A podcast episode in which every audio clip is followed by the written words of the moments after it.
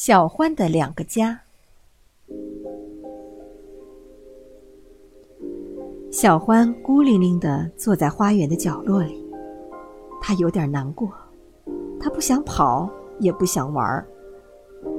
欢爸爸和欢妈妈不再相爱了，欢爸爸和欢妈妈不停的吵架，为任何事情都要吵，哪怕是没有发生的事情也要吵，不停的吵。他们为一个脱线的纽扣而吵架，他们为一双没有洗的袜子而吵架，他们为一支没有挤干净的牙膏而吵架，他们为关窗开窗而吵架，他们大声吼叫，他们用力的摔门，最后，他们不再吵架了，他们一整天都没有讲话。欢爸爸和欢妈妈不再相爱。一天早晨，欢妈妈把小欢抱在膝盖上，欢爸爸坐在他们身边。欢妈妈说：“我要向你解释一些事情，小欢。你瞧，欢爸爸和我，我们不愿意再住在一起了。我们在一起生活已经不快乐了，我们已经不再互相理解了，我们已经不再互相关心了。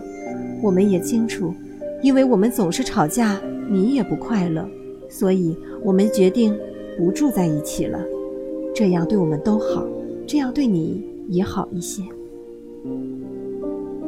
欢爸爸补充说：“我找到了一间小房子，在覆盆子河旁边，我要住到那里去。你还住在这儿，和你的妈妈一起住在我们邻间的小屋里。每个星期天，你可以到我那儿去玩。你将有两个家，小欢，你的爸爸妈妈。”会永远爱你的，小欢什么也没有说，他孤零零的来到花园，想安静一会儿。他不明白这样能不能忘掉难过的事情。就在这时，他看见了他的小伙伴小兔子。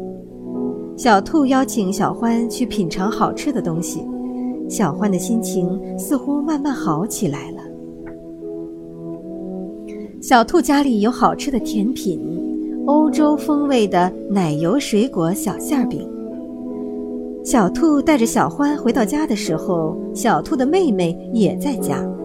兔妈妈捧着盛满甜点的罐子走过来，不巧她踉跄了一下，罐子掉了下来，甜点心都粘在了地毯上。兔爸爸叫了起来：“你真笨，你就不能小心点吗？”兔妈妈也叫了起来。甜点心又不是你做的，地毯弄脏了又不会让你洗，你给我住嘴！然后他们开始争吵，兔爸爸摔门出去了，兔妈妈则把自己关进了厨房。小欢对小兔说：“你马上也会有两个家了。”小兔很吃惊，问：“两个家？为什么呀？”过了一会儿。兔妈妈走出了厨房，这时兔爸爸打开门，他轻轻地走进来，问：“是不是还有一点甜点心给喉咙难受的兔爸爸尝尝啊？”兔妈妈笑着回答：“瞧瞧，这就是拼命大叫的后果。”这时兔爸爸也笑了，他轻轻地吻了一下兔妈妈的鼻子。小欢感叹道：“小兔，你真幸运。”小兔不明白小欢为什么这么说，这么说，问道：“幸运，为什么呢？”小欢没有回答。他道别后就离开了。小欢来到树林里，他坐在一棵大树下思考，并不时地发出一声声的长叹。突然，他听到一个声音对他说：“你看上去很忧伤，你怎么了，小欢？”这是猫头鹰爷爷，他正巧住在这棵树上。小欢向猫头鹰爷爷讲述了欢妈妈和欢爸爸不再相爱的事情。他们不停地争吵，不断地叫喊，最后沉默了。他们要分手了，他将有两个家。猫头鹰爷爷一言不发，静静地听着。忽然，小欢伤心地大哭起来。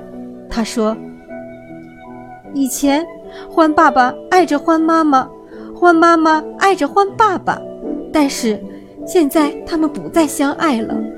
以后也许有一天，他们也不会再爱我了。”猫头鹰爷爷用温柔的声音对他说：“这是不一样的，小欢。虽然丈夫和妻子不住在一起了，但他们永远都是孩子的爸爸和妈妈。”欢爸爸搬到覆盆子河旁边的屋子里去了。每个星期天，小欢都要去和欢爸爸度过一天的时光。他们钓鱼，他们捉迷藏，他们打松果大战，他们烤燕麦饼。欢爸爸从来不会忘记说：“摆好餐具，小欢。”或者说：“吃东西前要洗手。”小欢回答说：“好的，爸爸。”他想，猫头鹰爷爷说的对，爸爸永远都是爸爸。有时，欢爸爸沉默一会儿，突然问。你的欢妈妈怎么样了？小欢回答：“哦，她很好。欢妈妈确实很好。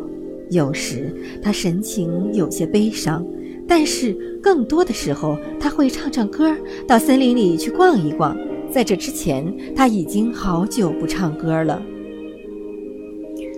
她给小欢讲故事，他们玩多米诺骨牌，他们互相拥抱在一起。”当小欢去睡觉时，他从来不会忘记说：“你好好刷牙了吗，小欢？”